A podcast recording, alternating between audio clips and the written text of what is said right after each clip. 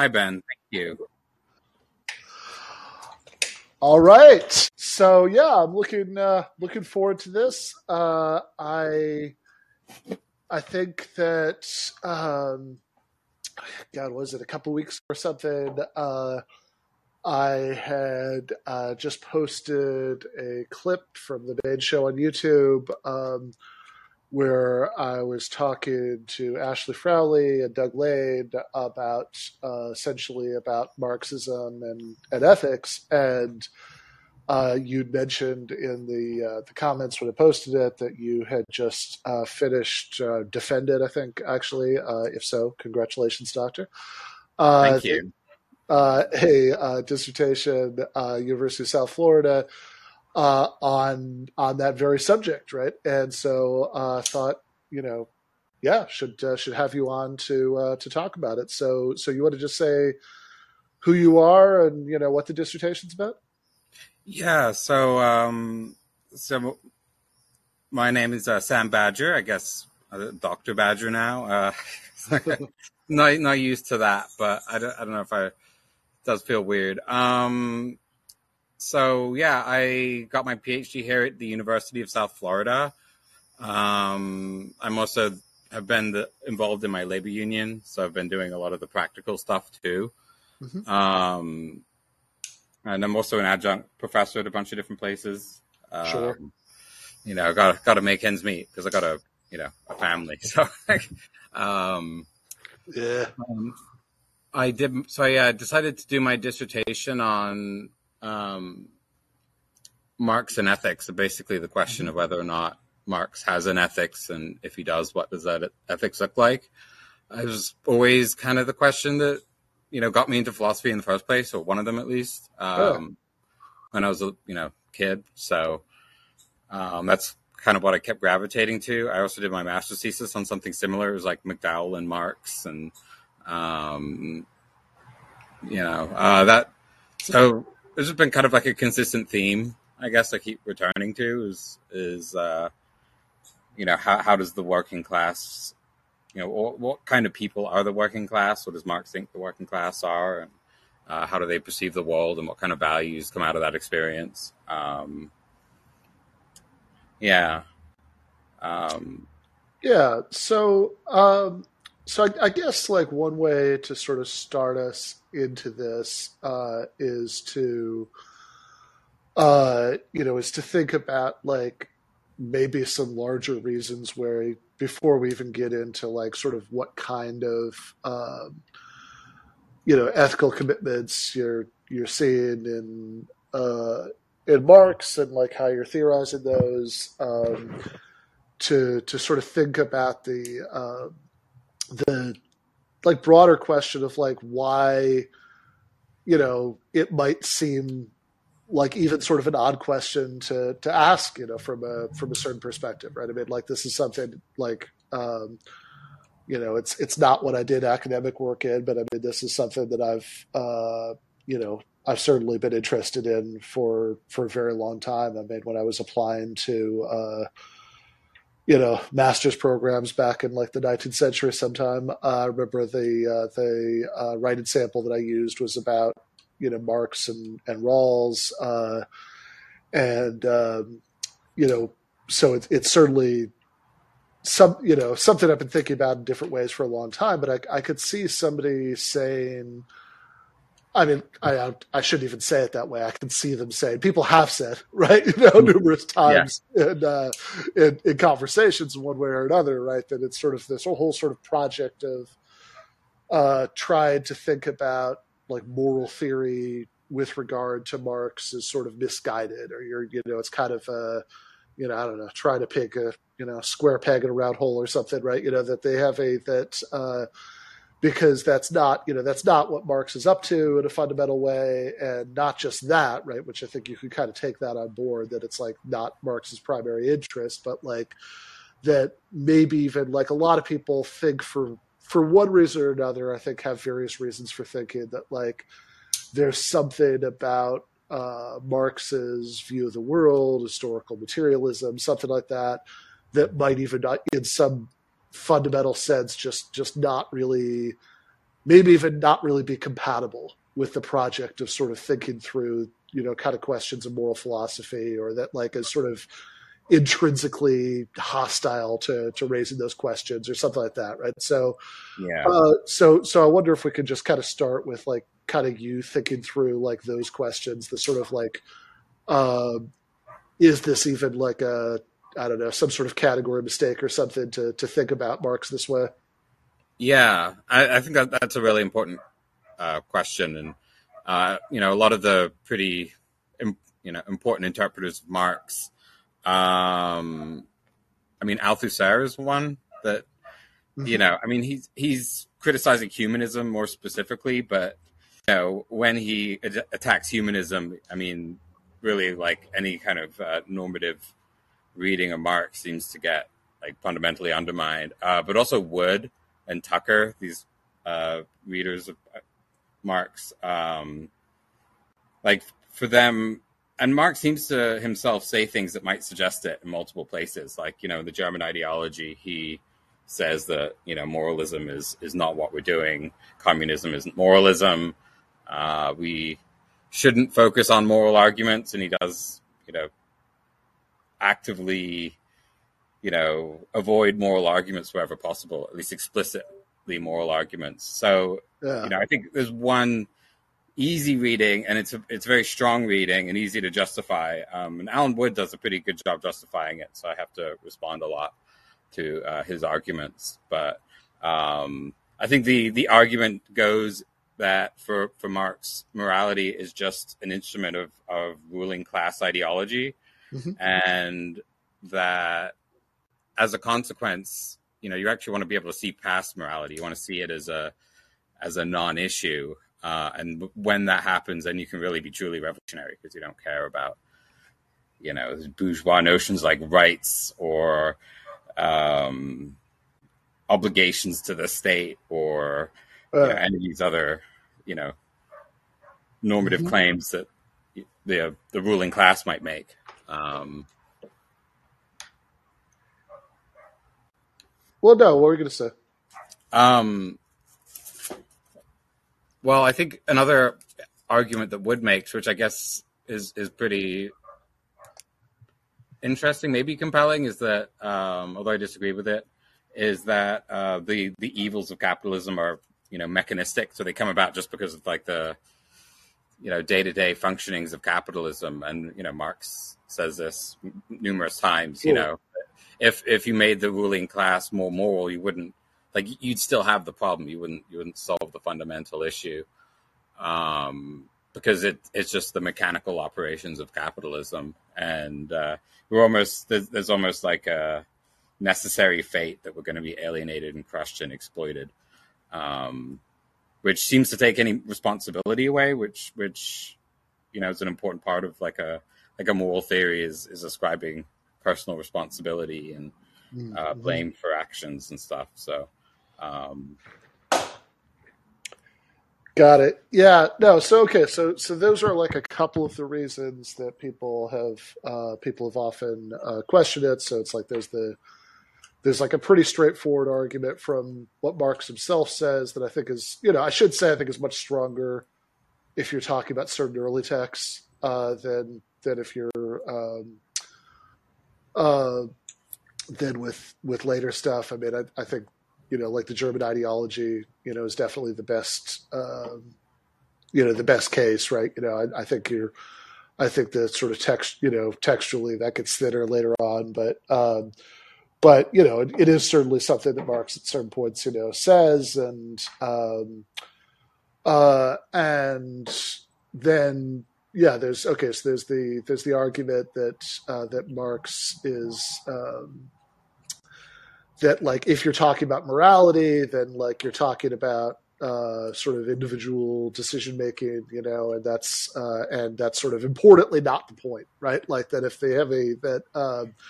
and i think it is absolutely true right you know that the that um, you know marx marx's analysis of, of capitalism i mean it's the you know i mean look if, if the problem were just that it's like the uh, that people uh, that you know, like individual decision makers, right? Individual capitalists, and you know, uh, and other you know and other powerful decision makers just just you know aren't good enough people, right? I mean that that would clearly be a very very different analysis. Uh, then maybe to that you know we could sort of add a third thing, which not I guess the, I guess you kind of said this already, right? You know the thing about you know morality representing ruling class interests, but it's like. Um, you know, I think more broadly, sometimes there's something like a meta-ethical uh, worry going on that um, that given uh, I don't know, like given some kind of claims that you know you can derive from historical materialism that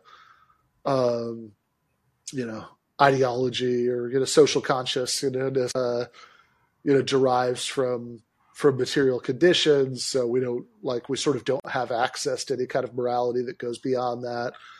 Um, so these are all some of the I think you know I think like a fair uh, uh, like I, I think a fair canvassing of uh, of some of the reasons why people think that like sort of asking what are Marx's moral views and can we like sort of systematically flesh them out, you know, is just a is just a project, but clearly you're not convinced that it's a bad project, right? Clearly you think it's a good one. So, um, so, so I, I want to both kind of hear like a little bit of like why you don't find any of that compelling, uh, and then then we can go into like you know like what like what your actual reading is.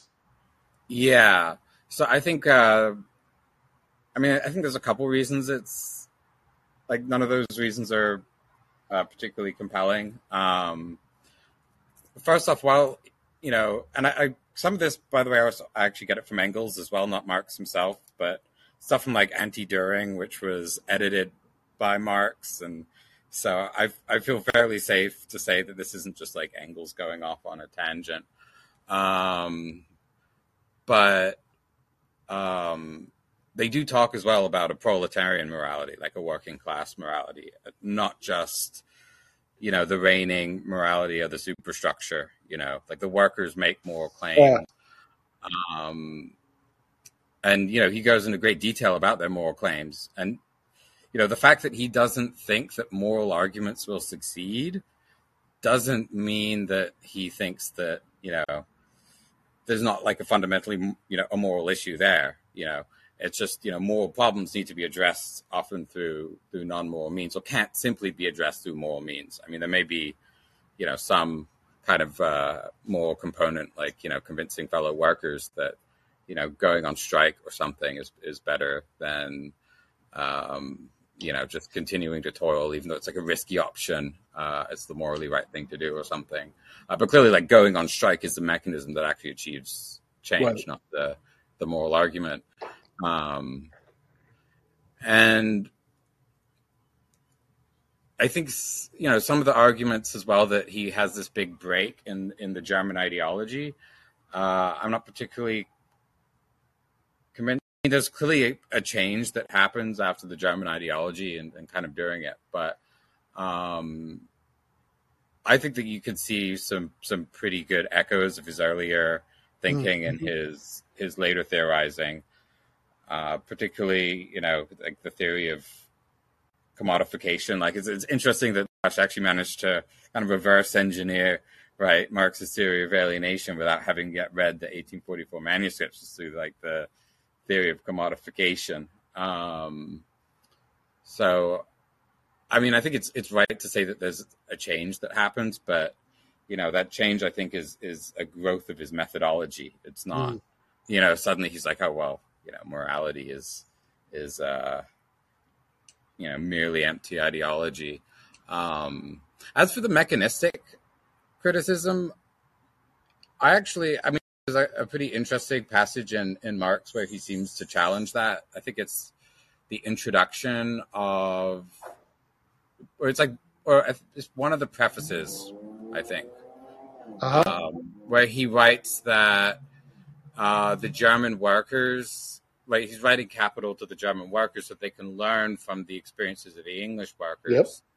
and it's you know like the sufferings that are described in capital you know they're inevitably going to face them but he says that they can shorten the suffering and limit it and curtail it if they're conscious of it um, which seems to suggest that you know it can't just be mechanical. You know, there's there's got to be some some agency, right? And I mean, a whole you know big emphasis on praxis is going to be giving workers that sense of agency, that responsibility um, to shorten the birth pangs of the you know future society that he obviously wants. Um, yeah, so uh, so we see, you know, I see we do have a call already. So, but before we take that, I, j- I just want to sort of um, make sure we get to this this point first. So, like the place, I mean, the thing that seems right about the mechanistic argument isn't like denying agency, even in a way that would deny, you know, revolutionary agency, you know, that would deny that, you know, the German workers can, you know, shorten their miseries, you mm. know, by taking revolutionary action soon, but just that the, um, that like the problem with capitalism is not a problem with the sort of uh, personal morality of of capitalists, right? I, I think that's yeah. that's that's clearly right. Um, and and you know and, and is is an important argument that Marx makes, but it's also um, seems like a bit of a separate question from like, is there something that's like morally preferable about uh, socialism as opposed to to capitalism, right? I mean, like, is it is yeah. this just this like this fact about history, right? You know that the uh, that uh, that like oh this is you know this is probably what's coming next or whatever that like would be you could realize that and that could be compatible with any number of attitudes towards it. I mean, the sort of half jokey thing I would say about this is you could say you could grant that it was socialism or barbarism, but just say we prefer barbarism.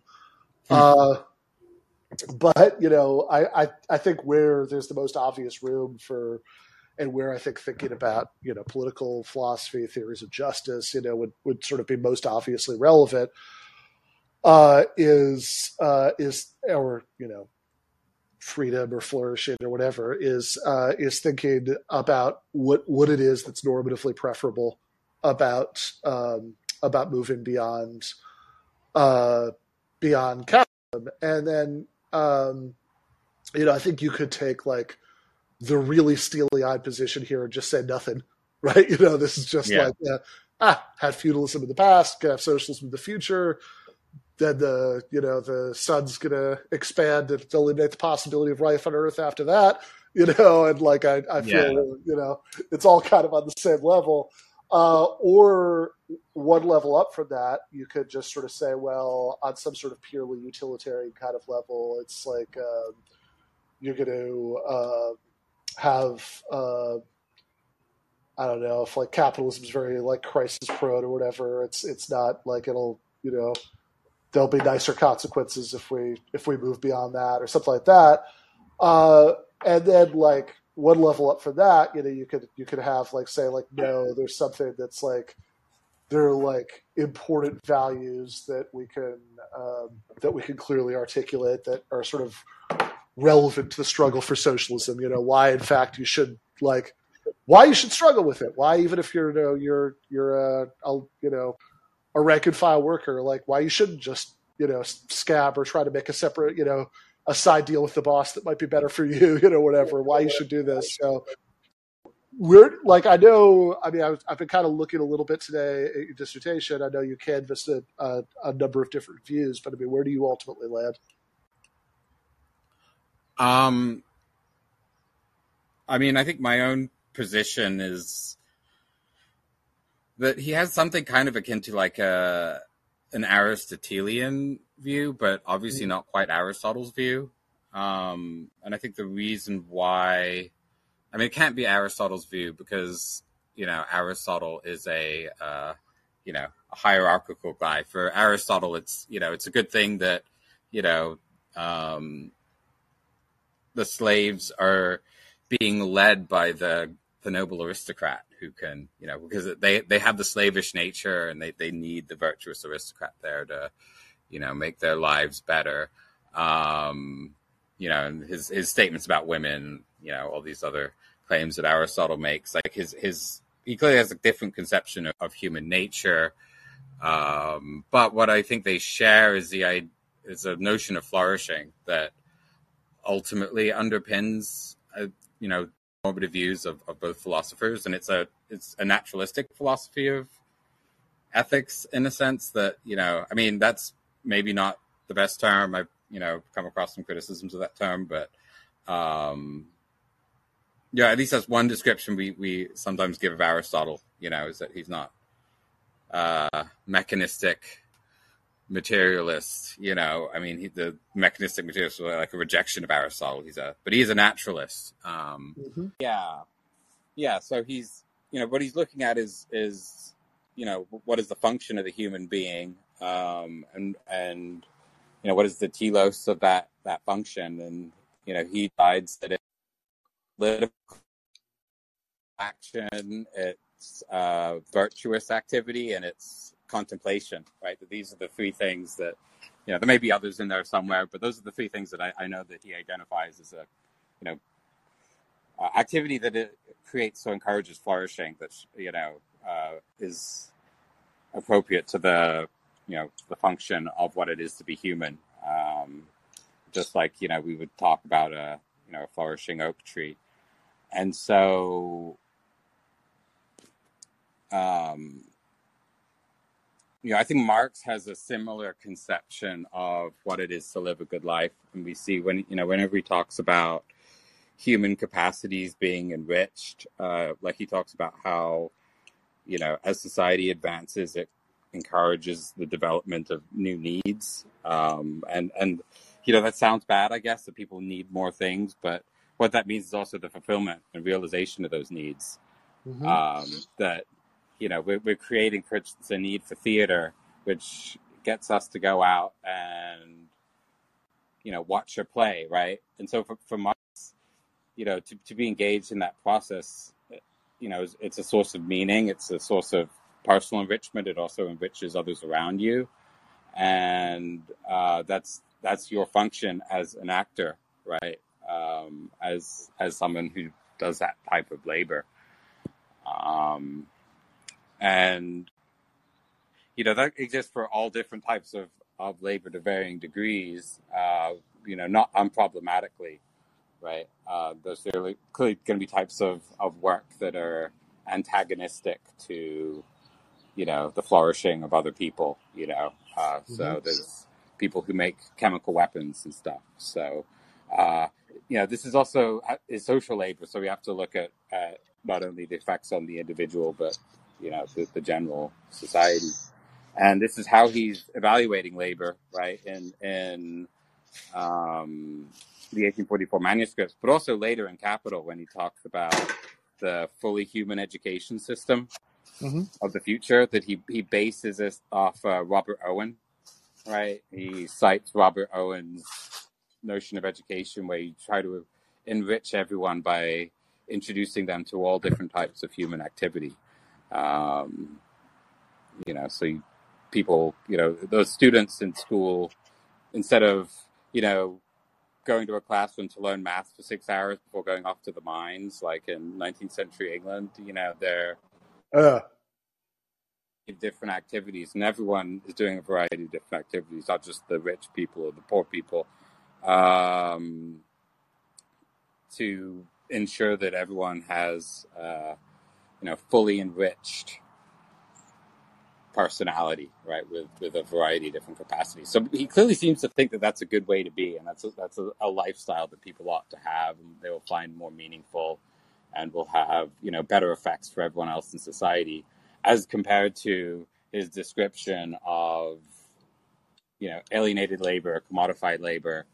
Um, and so, yeah, I think I think that's the sense in which you know we can identify a sort of like a modified Aristotelianism in Marx's philosophy. Yeah, that's really interesting. Okay, I want to go to uh, Johnny, uh, who's been patiently waiting. Uh, so, thank you, Ben and Sam. Uh, I kind of feel like I'm definitely out of my league here, but I'm gonna I'm gonna give it a go. I'm gonna see if you guys can help me out here. First of all, really quick, uh, you know what I've been thinking over the past maybe 15 years in my research and my my quest for finding, I guess, social justice. Right. Uh, I guess I could start with uh, this statement: All political discourse is nothing more than conversation starters than uh, for conversation starters for religious belief systems of thought. So uh, I'm a student of Van who is uh, a Christian philosopher who has uh, come up with the presuppositional apologetic for the for the Christian faith. So he has that, and uh, I understand that as a way of understanding how it is that you're right, right? When we talk about morals, right? Uh, whether I'm you know good or bad or whatnot, right? So I have that, and then uh, I've studied a little bit on uh, along the same lines how governments will emphasize either the individual rights or the collective rights. And in philosophy, I believe that's called the one and the many. How do you find unity and diversity? So mm. there's that. And then money, right? So I've been working in the union shop for over 30 years of my life. And over the last, during the last contracts, you know, I, it, I saw that we were working longer hours for less money, right?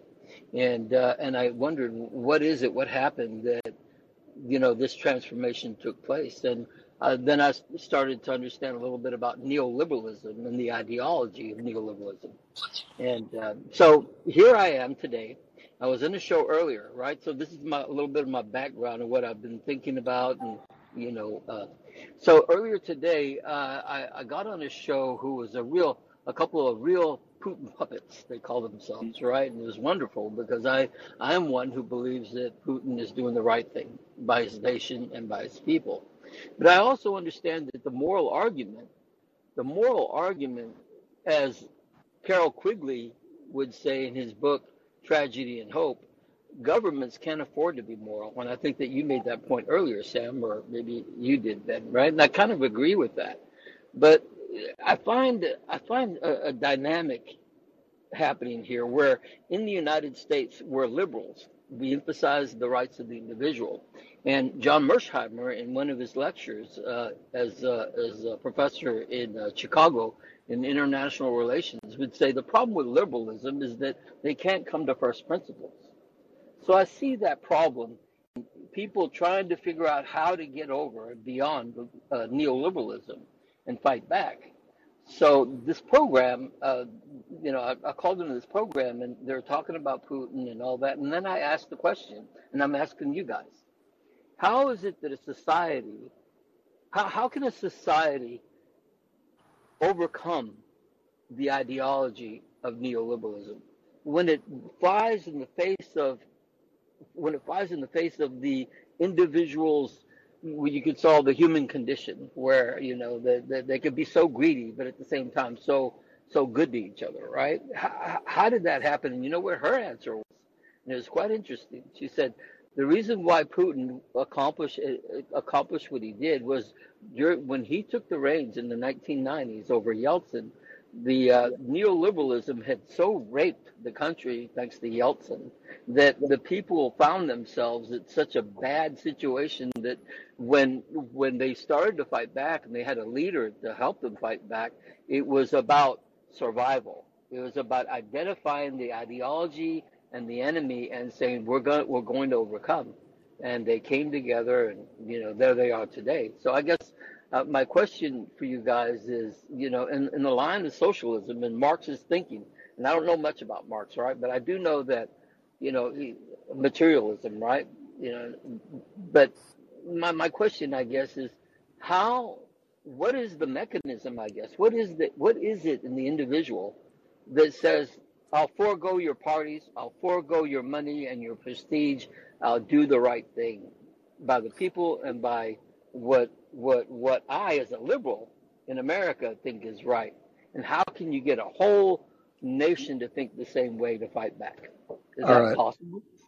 So uh, I want to uh, thank you for that call, uh, Johnny. I'm going to take um, going to take the uh, the next caller, uh, Gareth, and then maybe go back and, and talk about both uh, both calls at once. so um, Gareth, What's on your mind? Gareth, you got to unmute yourself. All right, I figured out how to do that. Uh, can you hear me? Yep.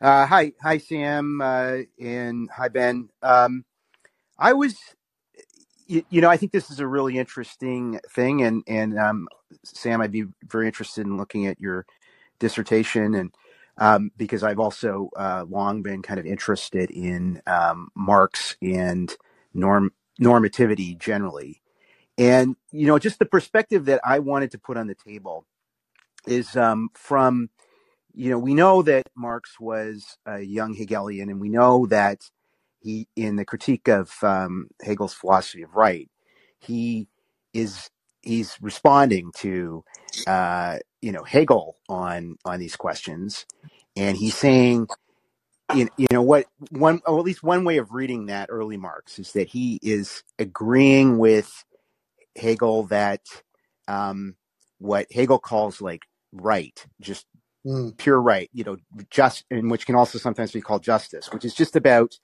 um, you know what you you know it's sort of very legalistic sense of what you would be uh, violating other people's rights. Um, it's very individualistic. It's very much you know I mean you know very understandable by North Americans concept of uh, I've got my rights and I don't owe anybody anything. And Hegel obviously thinks that's insufficient, and he also thinks what he calls more mort- morality, uh, which is sort of Kantian, very much about you know your uh, sort of universal laws and uh, conscience and, and you know sort of a bad conscience, very kind of Protestant. He also thinks that that's inadequate, and he's trying to replace that with uh, Sittlichkeit, with uh, something that is uh, more you know determined by a community in its own way, um, is not um, is not as abstract, is more uh, rooted. And Hegel, of course, thinks that's you can find that in the state. And what what Marx seems to be saying, young Marx seems to be saying, is you're not going to find that in the state. That the the state is really um, a product of this uh, bourgeois society that that Hegel thinks is inadequate, and the only way to deal with it is is um, is to move towards uh, socialist revolution. And you know, obviously, the later Marx doesn't talk like this, doesn't worry about these same kind of issues, and is more uh, concerned with political economy and, and so on. But it's it's not clear to me that he ever abandoned this perspective that um, is so when when he talks about when he when he has all the the uh, comments that are sort of negative about justice or rights or or even morality, um, he may not be you know which I think would be a kind of um, uh, a self-refuting idea that he could be attacking all kinds of normativity, but he may be he may be saying, yeah, there, that that the that these very abstract and universalistic and not very rooted in in practice ways of thinking about um, uh, morality and right are are the consequence of bourgeois society and will be overcome. And he wants to see them overcome with. Um, and maybe even note see some of that already in the workers' movement with you know norms based more on solidarity and and uh, and the production process, which is more you know concrete. So I, I wonder if what if what you think about that. If you think that um, he's he's not attacking normativity as such, but he is attacking uh, the type of normativity that you do tend to see in uh, Western moral and political theory. Yeah, uh, Sam, you want to uh, you address uh, any combination of that you uh, you want to start with?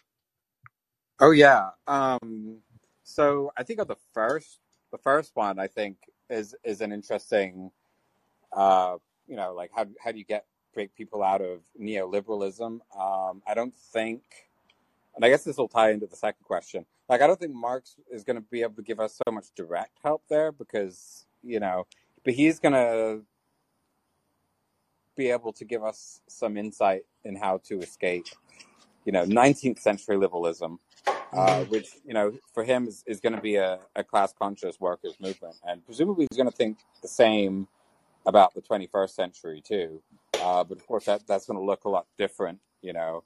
Um, we, we either have to you know invent a time machine to drag him back to the future uh, which i don't know if that would actually be ethical but um, or you know we, we would have we have to kind of see how these ideas apply to the current context and that's you know um but i, I do think that as a broad principle right. A, a class conscious workers movement is for marx going to be essential. You just have to identify the specific issues. Um, I would maybe, uh, I would maybe also just kind of uh, intervene on that to you know express one uh, one area of very strong disagreement with the first caller, which is that you know I think um, you know Vladimir Putin is is sort of the opposite of a of a enemy of neoliberalism. I mean, the guy was Boris Yeltsin's handpicked successor. He uh, presides over like a gangster capitalist oligarchy with like dystopian levels of economic inequality, and uh, you know just just recently started a war that involves a lot of uh, working class Russians and Ukrainians uh, having to kill each other. Uh, but um, putting aside that you know geopolitical disagreement, I mean, I think the question about you know getting out of uh, neoliberalism. I, I, mean, I think in a way, like what the caller, first caller is asking about, goes back to uh, to to what you'd had, like some of what you raised at the very beginning, right? Because it's like, um, and I mean, I guess this so goes with what you just said about a class conscious workers movement that they have a that like clearly there is a sense in which um, the thing that Marx thinks motivates people to, um, you know, motivates people to uh, to to you know take revolutionary action is is collective self interest. Um, you know that they this is why you know making moral addressing moral arguments to the ruling class isn't going to work. Uh, but but there is an interesting sense here about like okay, can you I, I, mean, I also actually, I would argue at least that I think it's very unrealistic that you're ever going to have a workers' movement that isn't infused with with uh, with with a moral sense and moral commitment. I mean, like you know, you you, you know, you talked a little bit earlier about solidarity. You know, I, th- I think that the um, I think that you you probably I think that the thing that's probably most effective is self interest fused to a strong belief that you have a legitimate complaint and you're being uh, and you're being treated uh, uh, treated unjustly, you know, because because if it's just that like you're if it's just that you're being uh, treated badly and it would be in your interest to change it, right? I mean, that doesn't necessarily point to collective action as your best way out. I mean, you know, you can always just like, um, you know, I mean, why not try to save up to start your own business or something like that? Yeah, and you know, I, it also creates a, a condition where you know the, the ruling class just has to use lethal force, and it'll never be in your, you know, if if you're the one uh, they're shooting at, you know, you're, you're probably going to give up pretty quickly if we're just looking at it in terms of individual self interest. I mean, it is important, right? And like, I mean, there are good egoistic arguments for for communism, um, but um, that does seem like you need a bit more than that. Uh, I think one of the interesting things I, I talk about, I guess, uh, that Marx does is that he, and I think Engels explains this, I think, a bit more clearly in Anti Dühring, is that uh, different classes have different moralities. And that, you know, morality is just kind of an ine- inevitable way that a, a class expresses. I mean, you know, interests are going to be a fundamental part of that. I think it's more than just interests, but interests are going to be like you know an essential feature. Um, but really, I mean, it, it's almost kind of like a you know way of life, way of doing politics that comes out of the you know the standpoint of a class. You know, that, that's what the word Engels uses uh, in Anti Dühring. And I think you can see it pretty clearly in, in capital when you get this debate about the working day, right? And from the capitalist point of view, from capitalist morality, uh, the worker ought to be able to decide whatever working day he wants, you know, because it's individual competition. And, you know, if he wants to work 16 hours, well, that's just his free choice. And who are the other workers to say that that's too long? Uh, who are the other workers to say that there should be a eight hour working day? Um, you know, I'm, I'm sure there's still some libertarians, you know, if you go to like the Mises Institute or something, they may say stuff like that. Uh, wouldn't surprise me. Um, but you know, the, the workers are going to have a fundamentally different viewpoint, a fundamentally different standpoint on this, uh, because they're not going to understand it as just a, case of individual exchange, right? It's it's it's a class relationship that um, they sell their labor power as individuals, but they you know are exploited collectively as a class, and they're they're able to understand that through their standing. Although, yeah, I mean the thing the thing at the end of the working day chapter in Capital, the thing that that Marx calls the uh, modest mag, you know Magna Carta of the working class is uh, you know the ten hour day. He also like spells out in the paragraph where when he calls it the Magna Carta of the working class that it's like the that it's achieved by limited uh limited the freedom of individual workers. Yeah, yeah. I, I actually I, I quoted that in in my my dissertation because it's such a great passage. Um, you know, and a Magna Carta. I mean, it is a it is a normative contract, right? And here he, Marx is extolling it. You know, um, it's this great achievement of of you know working class efforts, and it what's better about you know i mean it, it, ties together the interests not only the employed workers but also the unemployed workers. And you know one of the things that the the class conscious standpoint of the workers gets is an alliance between unemployed and employed workers. Because employed workers are overworked so that you know you'll work like 16 hours a day uh, then the unemployed workers don't have a job at all and right, it allows more surplus value to be extracted from an individual. Whereas, you know, if you have an eight-hour workday, then you've got to distribute that work freely. That means not only do the people with jobs have a shorter working day, but it means there's more jobs for the people who are unemployed. Um, it increases the bargaining power of labor. So, you know, uh, but but that's a tension with the fact that, like, you know, just from day-to-day experience, the the employed workers and unemployed workers are actually antagonistic, right? The uh, the workers are, you know, lazy and also kind of a threat at the same time for the employed workers, and you know, the unemployed workers be jealous of the employed workers. Um, you know, and this is often a problem that you you know does come about historically, but then in a you know, if the workers understand their collected interests are actually able to, you know, if they're able to, to come to some understanding of the small standpoint, you know, um, doesn't have to be total, but as long as they understand their, you know, actual circumstance uh, and the falsity of like the, the kind of bourgeois morality, they're actually able to change this circumstance, you know. Yeah. Uh, so so how about uh, how about Gareth's call the um, uh, you know, I think there was a suggestion in there that, um, and you know, I think, Gareth's still on the line if you want to clarify, but I think that they have a that there was um, that uh, that he, that okay, even if like you know Marx is um, you know not best read in the German ideology elsewhere as as sort of like being opposed to having normative commitments, right? To to thinking that there are, you know, that there are like good things we should fight for and bad things we should fight against. Um, that that is still sort of opposed to certain ways of thinking about uh, morality that are detached from practice.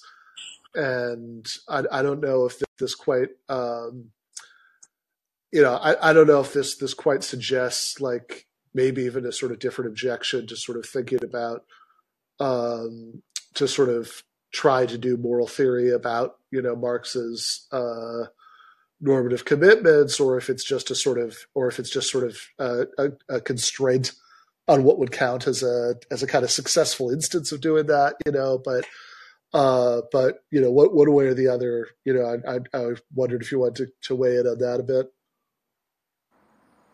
Yeah. Um,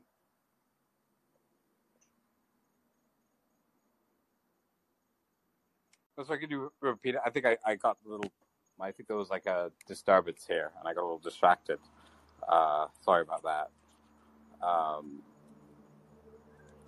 yeah, no worries. I, I think uh, so. So again, Gareth is is still with us. If you wanted to say it again, but I, I think that the the there was a sort of claim that like uh, you'd want to that like a reasonable way of reading some of what Marx is up to in the German ideology and elsewhere uh, is that um, you know he's not necessarily like you know he's not arguing against like sort of having normative commitments uh, that that would be silly but like he's arguing against like um, like certain ways of thinking about them or theorizing about them that are like kind of disconnected from uh, from from practice. Maybe I think was the was the phrase that was Oh, used I see. of Yeah. Okay. Call. Yeah. No, that makes sense, and I think that's right. Um, so, I mean, I think what he's really against, as I understand it, are axiomatic and sort of like trans-historical moral claims, um, or at least certain kinds of trans-historical moral claims, um, where they're they're just sort of like like an you know uh, absolute principle, sort of disconnected from you know uh, yeah day to day life. Um, so you know, I think you know Yeah. one interesting example is uh, you know he talks about um, is you know the the way the feudal morality saw itself as as absolute and universal and axiomatic and uh, you know um, and it, it sort of understood itself as as fundamentally like ahistorical right like Uh, literally you know uh, jesus is the logos right? Like the, yeah. morality that they have is this you know kind of eternal absolute uh, way of life. And um, i talk a bit in my my dissertation about don quixote and how the figure of don quixote is is a, a satirization of this morality that seems so pure and absolute to you know people living a few centuries earlier but by Cervantes' time i mean it's it's just comically stupid right? Uh, i Uh, mean you know he means well and he always tries to do well uh, and his his principles might seem good on paper but you know within their particular historical context they they have no real meaning. Um, but what does have meaning now i think you know for, for marx by that point are bourgeois values. And you know they're, they're becoming more and more meaningful uh, we don't really live in a capitalist society yet in you know 16th century spain but you know we're on that road you know yeah. um, and then that that creates a new set of moral principles that the bourgeois take to be absolute, uh, such as um, I don't know. I guess uh, one example might be, you know, Locke's idea about you know uh, the the relationship between work and property. You know, um, or any of these other principles that, that emerge with, with early liberalism, and they, they sort of seem also like they're completely timeless. But if you drop them back 2,000 years ago, it made sense to anyone living in that society. Um, Right. Yeah. Uh, and so there might there might even be kind of like a I don't know, mean, kind of lurking in all that. I mean, there's sort of uh, maybe something like a like kind of a uh, a moral uh, a moral version of the uh, the the pessimistic meta induction of the philosophy of science, which for people who aren't familiar with this is basically the idea that like, hey, uh, why should we be so sure? You know, we should be skeptical that we've gotten it right because all our past theories have always been refuted. yeah. Um, okay, let me. Uh, I'm gonna bring in. I'm gonna bring back in Gareth to see if he wants to to follow up on this.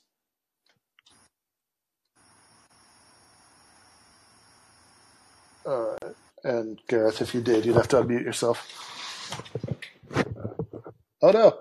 Okay, we lost him. Uh, so uh, I'm gonna take. Uh, I'm gonna take Brady. Or no, actually, sorry. Uh, we do have Gareth again, so we're gonna take one more one more shot at getting him back. Yeah, I think the I think I think the got. mute on. I think I got Yep, the there we go. now. Right? Do you, can you hear me? Yep, yep. Yeah, I just think I think he. Um, I mean, I think one thing that's interesting is does Marx have a moral, or does Marx have a normative objective objection to? I mean, I I think of both utilitarianism and, and sort of Kantian deontological thinking as sort of quintessentially bourgeois, right? You wouldn't, you, you can't really imagine um, the ancient Greeks really thinking that way, or or some other, you know, anybody in in, in, in a free bourgeois way of thinking because it, it's so. Um, it, it depends on the ways of abstracting that are either legalistic in the case of the deontology or very uh, kind of you know cost benefit uh, accounting in the utilitarian context. And so I, I, I wonder if, if you'd agree that Marx, um, you know, I mean, you know, you may think, well, okay, there's some historic necessity for thinking like this, but he's expecting it to be overcome and, and to be something that's more uh, concrete and, and more more like what Hegel was aspiring to, but without the Prussian state. Mm.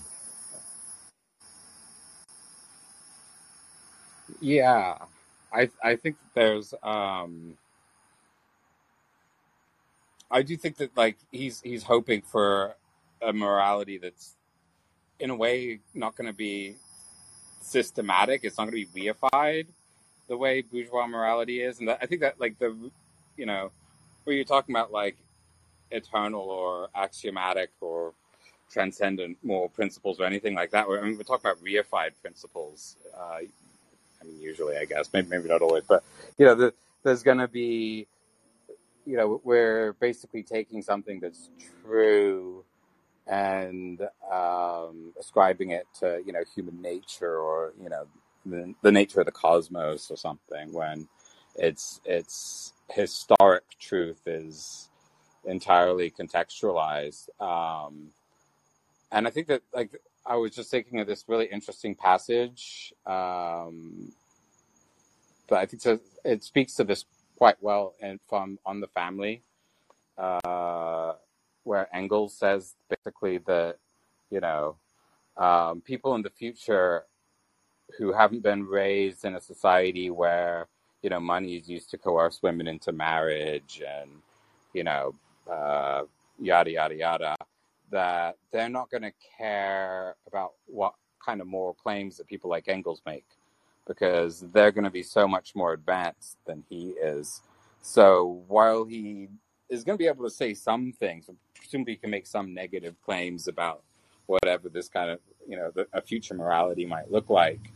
Um, like is presumably not going to include coercion in marriage, right? Uh, he speaks highly of romantic love, so presumably it's going to put a lot of emphasis on romantic love, but he doesn't make any claim about what kind of specific norms they're going to follow. Like, uh, you know, you can't just say like romantic love is is good. I mean, that is like a nice norm, but you know, that's not a system of norms built around or, or you know romantic love.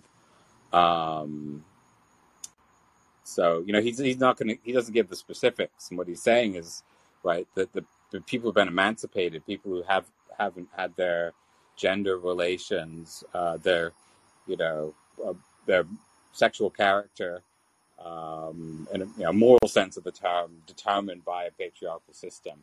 They're going to be people who've been emancipated, and therefore they're going to have a, a far more advanced morality than anything Engels could come up with, which I think is, is probably important because you know, I mean, I can't imagine like Engels or Marx would agree with half of the, you know, or have been able to even understand like a lot of the moral claims we make about, you know, sex and, and gender today.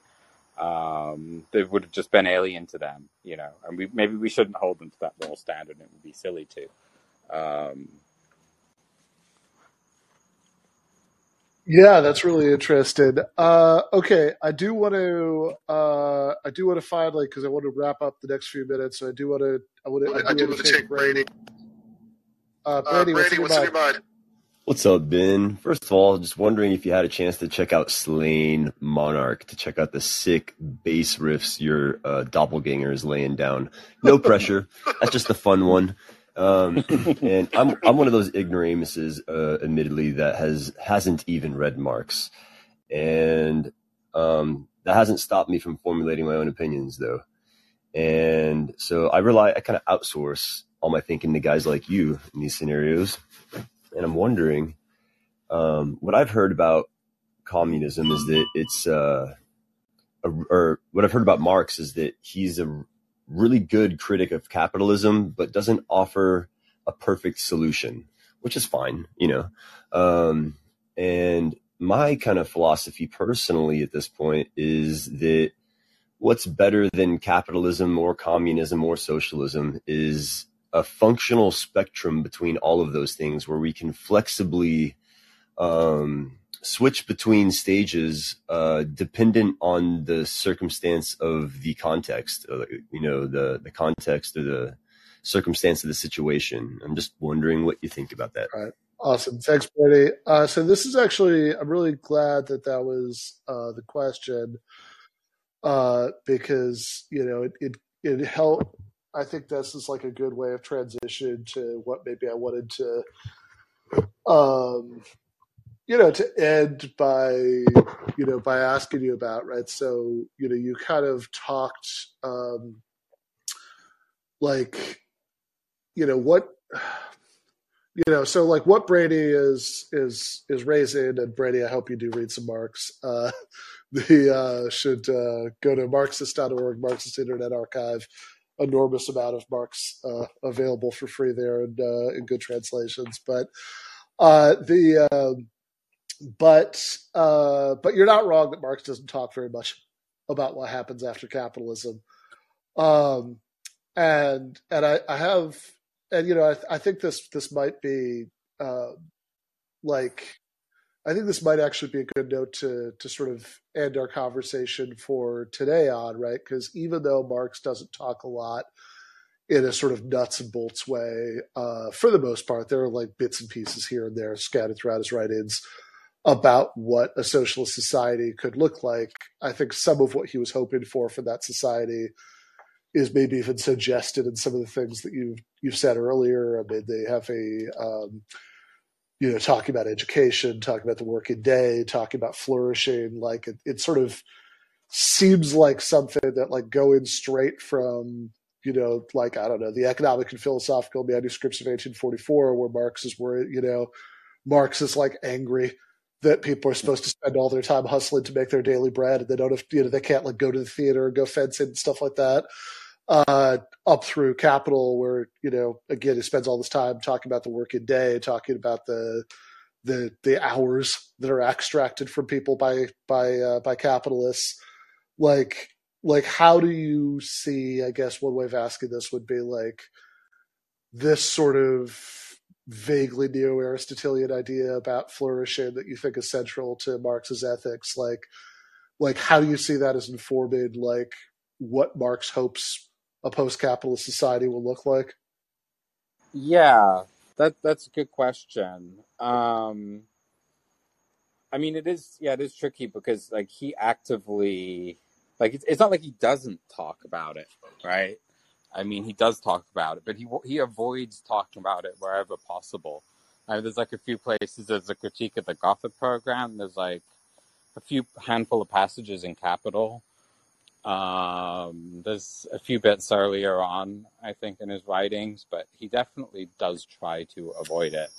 Uh, but I think what you know, one thing that he talks about uh, is a there's a great passage. Um, I think it's the German ideology, but I always mess it up uh, about you know uh, hunting chickens in the morning and fishing in the yeah. afternoon, and uh, I mean you can put any different jobs and they just like paraphrase it freely, you know, still working in the morning. I mean, it could be anything. And I think that's the point that, um, you know, a, a truly emancipated society would allow you to, you know, not specialize in one thing and get this like atrophy, you know, of all your other abilities except this one thing that you can do. And it's really boring and pretty lame, probably. Um, and I think there's, there's another passage in, in Capital where he talks about it means that you know the collective rational management of the uh, metabolism, which you guess from this like a German chemist, uh, but it's like uh, where the environmentalist Marxists kind of have have an in is this talk about metabolism. So he wants a rational social you know, democratic management of this metabolism and the distribution of the jobs that it entails, you know, widely across the population. Uh, and he says that that's not the realm of freedom, but the realm of freedom is the, you know, the rest of it, you know, just about time, right? So we we try to minimize the, the bad jobs, right, and distribute them as broadly as possible, and then we spend the rest of our time on leisure, socializing, and uh, presumably various types of labor that are far more edifying, like yeah, theater, literature, and stuff like that. Um, and then there's the great, you know, the, the critique of the Gotha program, where he talks about, you know, there's, there's like a lower stage where basically people are getting paid for, if I recall correctly, is the lower stage people get paid by the amount that they work, uh, maybe with some, you know, uh, uh, attention to how in demand the skill is. But the point is that people are getting, you know, it's, it looks equal, right? Uh, but then there's actually a higher form of equality, right? He rethinks equality as, in the highest stage is, you know, from each according to their ability, to each according to their needs, which is this nice, you know, almost kind of like, you know, Hegelian notion of equality that grasps the fact that, you know, everyone has unequal needs and capacities. Um, and so I think like, you know, those are the kind of core principles we could piece together some sort of picture, but it is going to be very minimalist. Um, yeah, I think he, he wants to let the he wants to let the workers figure it out, and he almost like it's like he, he doesn't think that he can accomplish the task anyway. of outlining it. You know, like the workers in a hundred years will do a much better job than he can do today. Um, yeah. Yeah. Um, which you know I, I, think is an understandable and even kind of and and you know I think there's something very admirable and democratic about that attitude. Although also I would question uh, whether we can quite get away with it now after the uh, experiences of the 20th century and uh, you know the sort of understandable skepticism that that leads leads people about uh, sort of future socialist experiments. I think now you might need to uh, uh, give people a more vivid idea. But I do want to, uh, before we go, I, I, know I said that was going to be the last question, but I know uh, George said in the chat he had a uh, question, a quick question he wanted to ask you about Marx and Aristotle. So let's uh, let's do that before we go. Hello, can you hear me? Yep. Hi, George.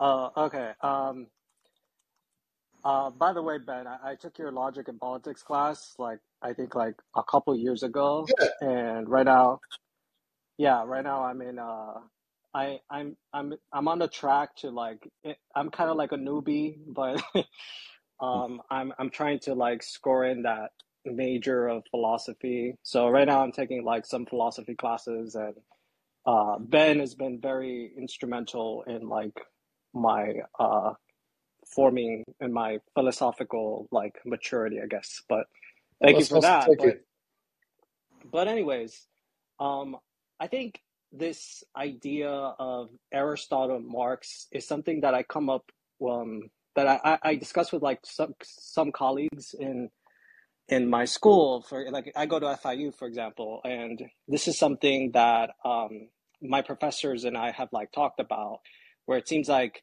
um, Aristotle is like very for hierarchy, just like Sam um, brought up in the example that he brought up.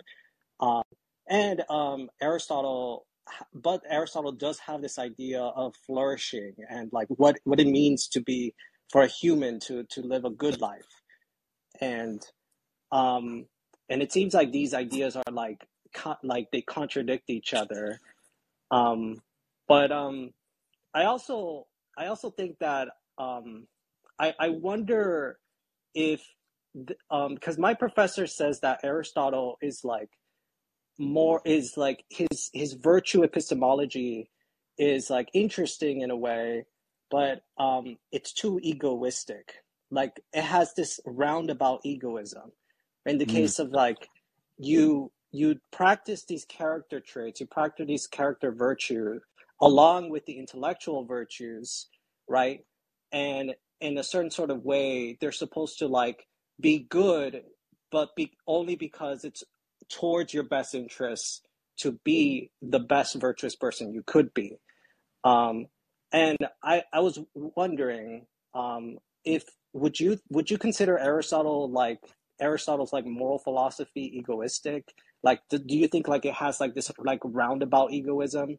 Because like in book five of the Nicomachean Ethics, like Aristotle does talk about um he he does say he does hint at the at the idea of like we should practice these character virtues not just for ourselves but they're more valuable when they're practiced with other people because that takes more skill. It's easier to be good for myself than it is to be good with other people and practice those virtues with other people. But Mm. what do you think about that Yeah. Um, I mean, I, I think well, one thing I was really like it was an important question, not only like this the dif- the similarities but the differences with Aristotle because there are important differences.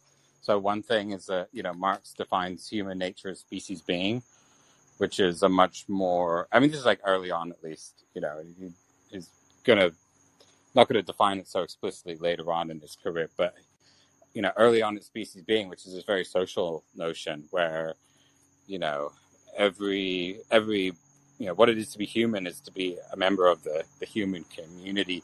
So there really is no flourishing independent of you know the human community. Uh, but it also means that I think for Marx, like human nature is in a way is a bit more dynamic than for Aristotle. So you know Aristotle considers human nature basically you know, from the perspective of, uh, and this is what Marx says at least in um, Capital, is that, you know, Marx, sorry, so Aristotle understands society from, you know, the position of the aristocrat. It doesn't understand how his aristocratic heritage is going to shape his his perspective. Like he, he's not capable of doing like a historical class analysis and understand how his own nature is not, you know, the highest manifestation of human nature, but it's just a particular, like historically, just one of many historically contingent instantiations of human nature um, that may not actually be really able to achieve flourishing, right? So for, you know, the bourgeoisie and proletariat as well, neither can ever quite fully flourish under a capitalist society. I mean, obviously the workers can't, but even capitalists can't, but they're maybe in some ways blind to the ways that they can't. Um, so, yeah, I don't know if that answers the question or if I got sidetracked. No, I think I think that that that that that's interesting. Like, um, it's interesting to like think about what you said. Um, yeah, um, but I think you I think you got at the question. Thank you. Thank you. Right. Uh, well, that's um, yeah. So I think we probably are going to cut off there for today. Uh, but yeah, the uh, so Doctor Sam Badger's uh, dissertation is Karl Marx on human flourishing and uh, proletarian ethics. Uh, we'll definitely uh, want to do a follow up conversation at some point because I think we just scratched the surface of a lot of interesting things today. But uh, thank you so much for coming on. Thanks so much, Ben. Had a great time. All right.